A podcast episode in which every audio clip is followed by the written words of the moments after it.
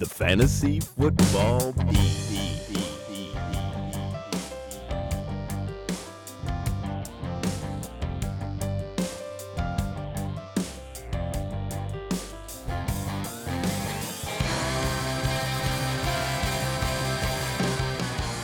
Hello and welcome to the Fantasy Football Beat, the podcast that will never let your team die in darkness. I'm Scott Allen, and I'm regretting that I didn't heed the advice of this very podcast and pick up more stakes of uh, Tarik Cohen this week.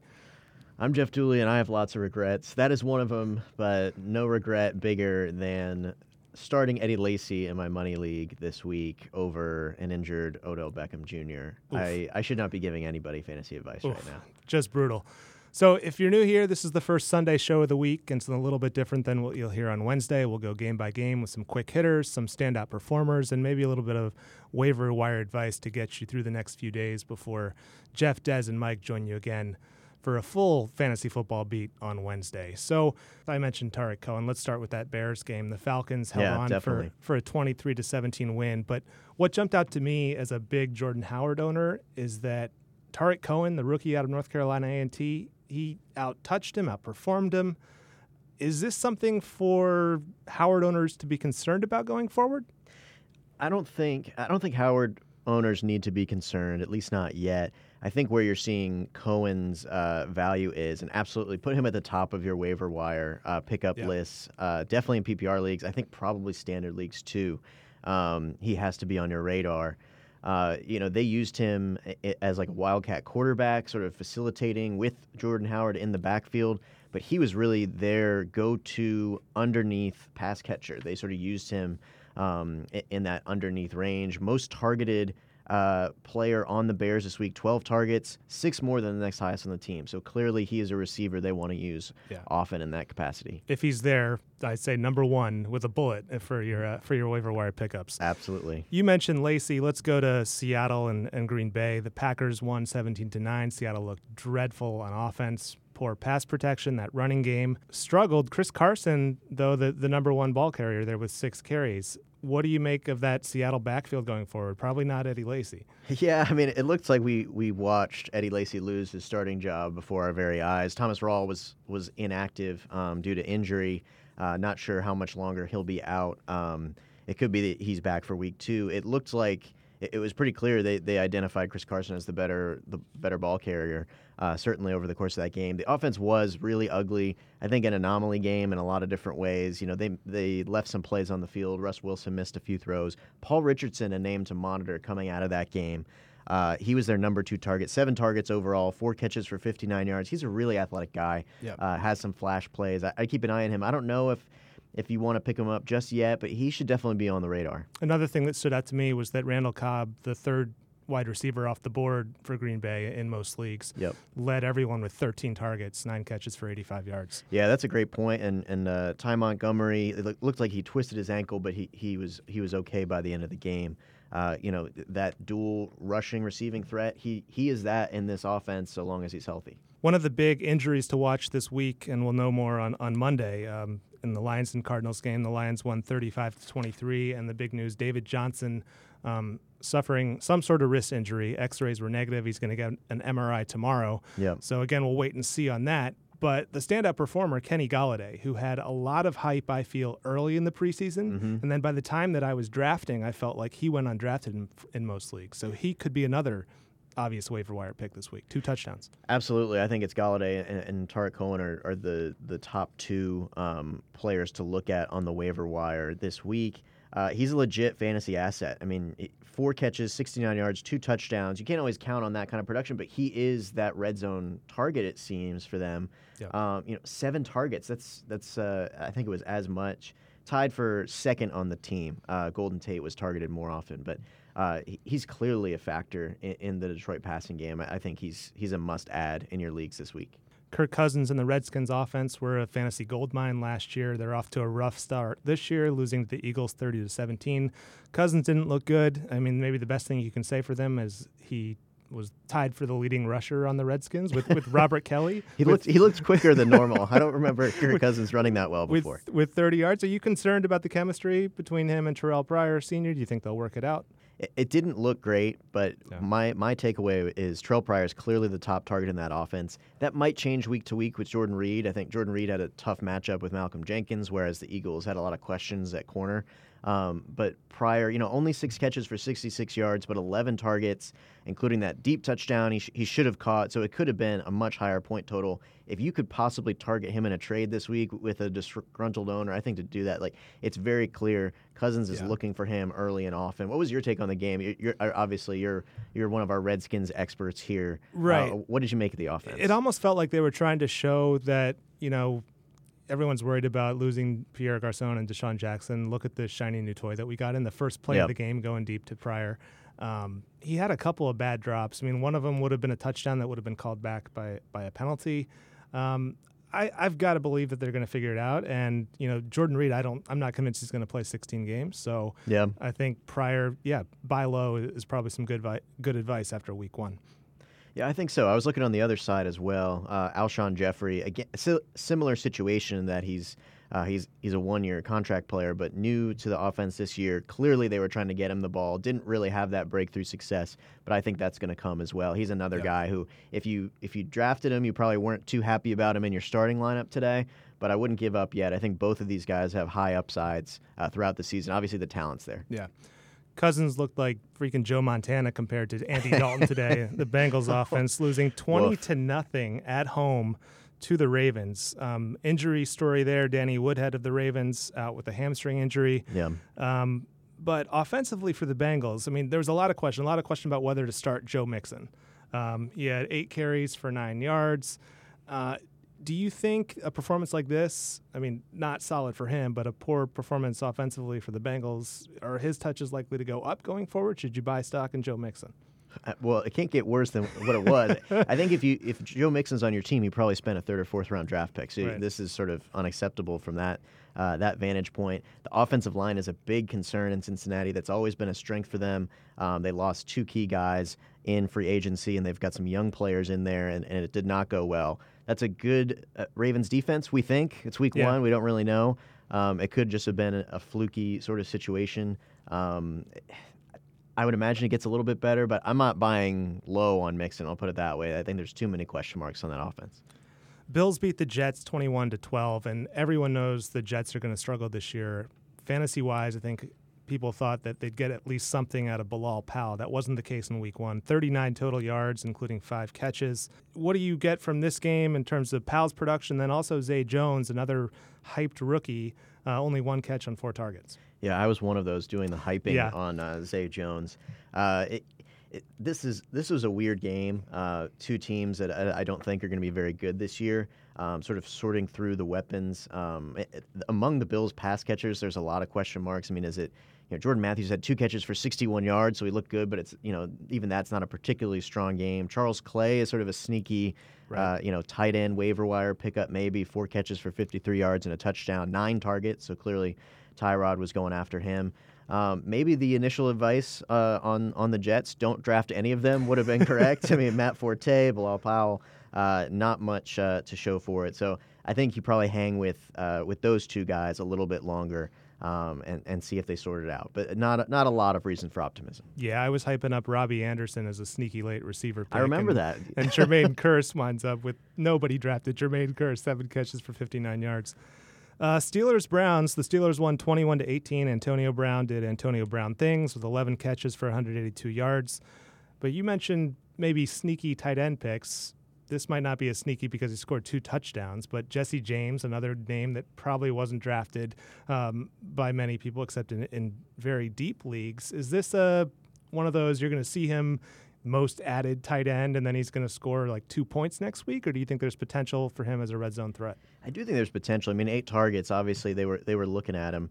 Uh, Ben Roethlisberger was quite a bit, uh, but this was another kind of a weird game. Martavis Bryant, uh, two catches for 14 yards on six targets, uh, so well below what you'd expect out of him. Le'Veon Bell uh, sort of laid an egg in this one. 10 carries, 32 yards, three catches for 15 yards on six targets, uh, zero touchdowns. You know, that's probably just a fluke. Still disappointing. Maybe some of the chemistry of not having been with the team until the last week or so, you know, it does actually matter in the early going. Um, it could have been it's just kind of a weird game, and, and we'll see this stuff sorted out. But I do think Jesse James should be on your radar. If, if you're not happy with your your tight end situation, maybe go after him. But I would say general waiver wire advice: get as many of these running back and wide receiver, the high upside types we've talked about. Kenny Golladay, Tarik Cohen. We'll have a few others we get to. Uh, those are guys you want on your team. The Jaguars are 1 0. I repeat, the Jaguars are 1 0 after dominating the Texans 29 to 7. First place. Yeah, first place, first time over 500 in I think 4 years or something something That- that's ridiculous. incredible. Leonard Fournette uh, 26 carries for 100 yards. The rookie looked pretty good, and it looks like the offense is going to go through him, and maybe even more so now that Allen Robinson looks like he could be lost for the season with an ACL. Um, the other big story from this game, Jeff, Deshaun Watson replaces Tom Savage, the first QB benched in in 2017. How do you think that affects the the Texans' offense going forward? That took a while, right? Uh, I think they haven't One named it, they haven't named a starter yet, at least as of Sunday night when we're recording this. They haven't named a starter. They play against Cincinnati on Thursday, so they got a very Okay. quick turnaround here.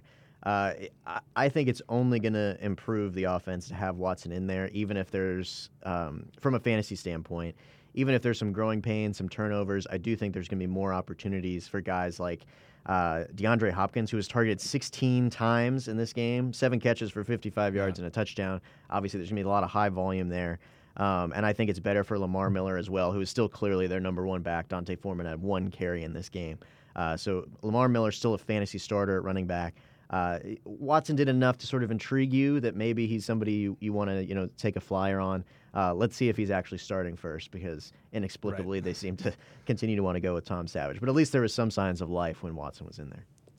The Raiders beat the Texans 26 to 16 and beast mode shook off the rust with 18 carries for 76 yards. Amari Cooper off to a good start. I think there was some concern if if you draft Cooper, you had to look at the touchdown totals last year and wonder if Michael Crabtree was going to, you know, take most of those red zone chances again. But Cooper starts the, the year off with a red zone touchdown catch among his six catches for 62 yards. Do you think those two guys, Lynch and Cooper, by the end of the year, I mean, are each of them going to be, is Lynch kind of lower end RB1 and, and Cooper lower end or even upper tier wide receiver one for teams? Yeah, I think you know. I think it was a good it was a good start for Lynch. He's running behind a really good offensive line in Oakland. Uh, I've been pretty bullish on his his uh, fantasy prospects, and this was a solid start. Uh, you, you wish you would see a touchdown. He's he's clearly their number one guy there. So if he stays healthy, there's going to be opportunity. Uh, Cooper, that was a really imp- uh, impressive uh, run after the catch. He got again got a boost from that offensive line Yeah. uh, after he was already stopped. They sort of pushed him into the end zone there. Uh, 13 targets to seven from Crabtree. I think I think that's a realistic expectation. There might be games when that's flipped, but I think Cooper's clearly you know he's the number one. Uh, there's some more athleticism, more explosiveness there. Uh, so I, I do I agree with your assessment. I think sort of back end RB one, uh, uh, upper tier RB two for Lynch, and you know Cooper. I think he's I think he's a wide receiver one this year. Uh, maybe not that Mhm. elite status because there's still there's there's a split there. Crabtree's still going to get plenty of targets, but a good good start for this offense. Another surprising score out in Los Angeles where the Rams in Sean McVay's debut um, just obliterate the Colts 46 to 9 and if you invested in Cooper Kupp and I know he's been talked up a lot on this on this podcast and elsewhere Yep. you're off to a good start four catches for 76 yards and a touchdown but is the story here maybe you want to start anybody against the Colts offense until Andrew Luck comes back I mean Scott Tolzien was awful Jacoby Brissett who knows he may be the starter next week in Yeah. in Indianapolis uh, against the Cardinals. Um, but if you own any Colts pass catchers, uh, Moncrief or Hilton or even tight end Jack Doyle, you've got to be really worried after week one, I think. Yeah, that, that was just if you're a Colts fan, I, I feel for you. That that was just brutal all the way around. Um, I think it, you, I think Hilton is still a starter until further notice. Just uh, you know, he, he had three catches for 57 yards on seven targets. Uh, he's he's got that elite level talent where I think you start him, but let's talk after next week because it, it could still continue to be an issue. Uh, reports that Luck won't be back till October at the Right. earliest.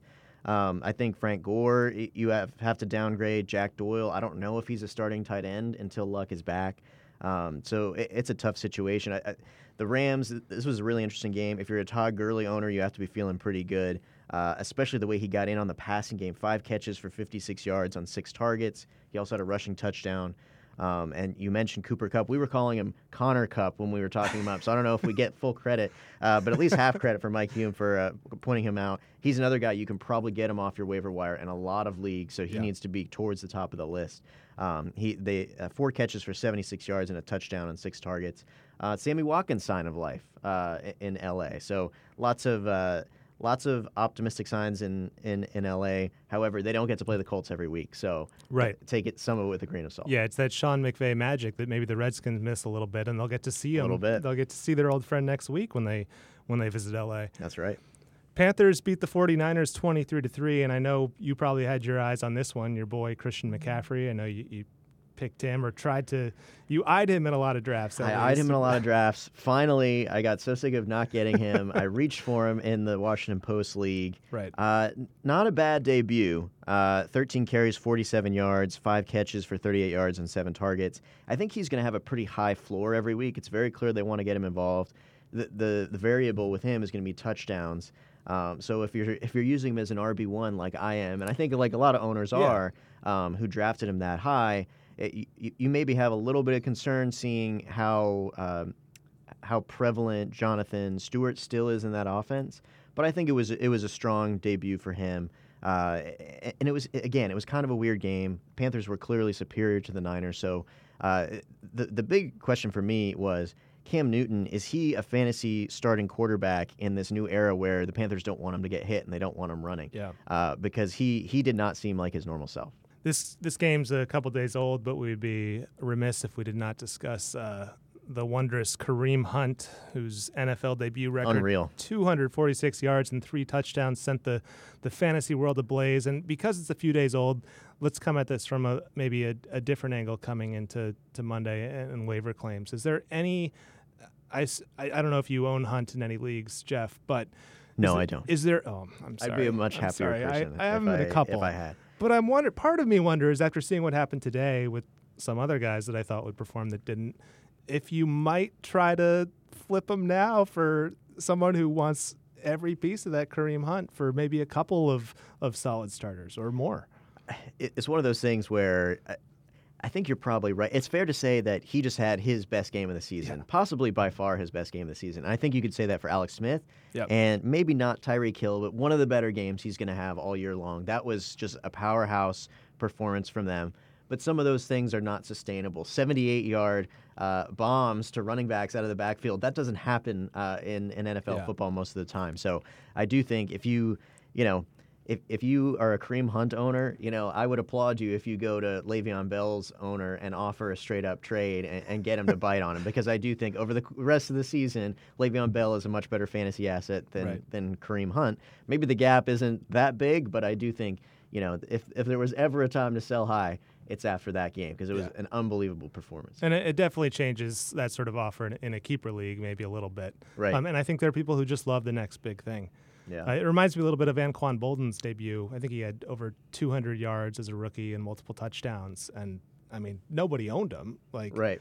Um, and then he had a solid rookie season, but it wasn't record setting like that that first game would suggest. Exactly. The, the other guy in that game, uh, Mike Gillislee, uh, he had three rushing touchdowns for the Patriots, 15 carries for 45 yards. Uh, I've got him in some leagues. He, he was on my bench, um, uh, so he wasn't doing much good there. Uh, but I do think uh, he's an intriguing guy. Three rushing touchdowns a game, that's not always going to happen. It was very clear he was their short yardage one. A lot to still figure out about that Patriots offense, though post Julian Edelman injury. Uh, Danny Amendola is another guy you should have sort of uh, on on look on your waiver wire. He's he's not owned in a lot of leagues, um, and it looks like he was getting a lot of that Edelman uh, workload. Um, it, was distributed a bunch of, among a bunch of guys, but Amendola is an intriguing waiver wire ad this week.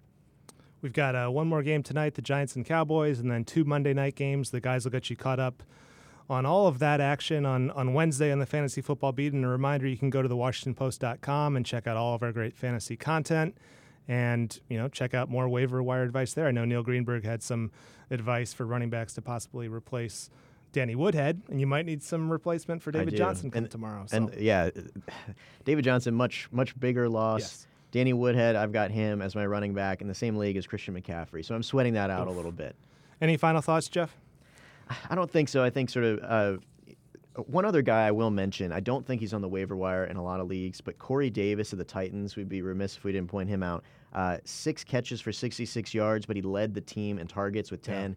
Very clear, they're going to get him involved. Um, you know, number five overall pick. Those those guys with that type of draft pedigree usually get a heavy volume. So he's another one. If he's available in your league, go get him. Maybe even a potential uh, trade target. Uh, I think he's going to have a, a bigger year than maybe uh, we were projecting him for. Yeah, because you're probably not going to be able to get those. Everyone in every league, you're not going to be able to get those top three. You know, a Golladay or a Tarik Cohen or even Cooper Kupp. Corey Right. Davis may be more likely available on, on the wire. It, it could be, and and if it if it's Scott Allen's team, you're prioritizing Cohen. I already know. You heard it here first. Uh, reminder to subscri- subscribe to the podcast on iTunes. You can follow us on Stitcher and never be afraid to reach out on Twitter. I'm at Scott S. Allen. I'm at Jeff Dooley underscore. Thanks for listening. Get those waiver claims in.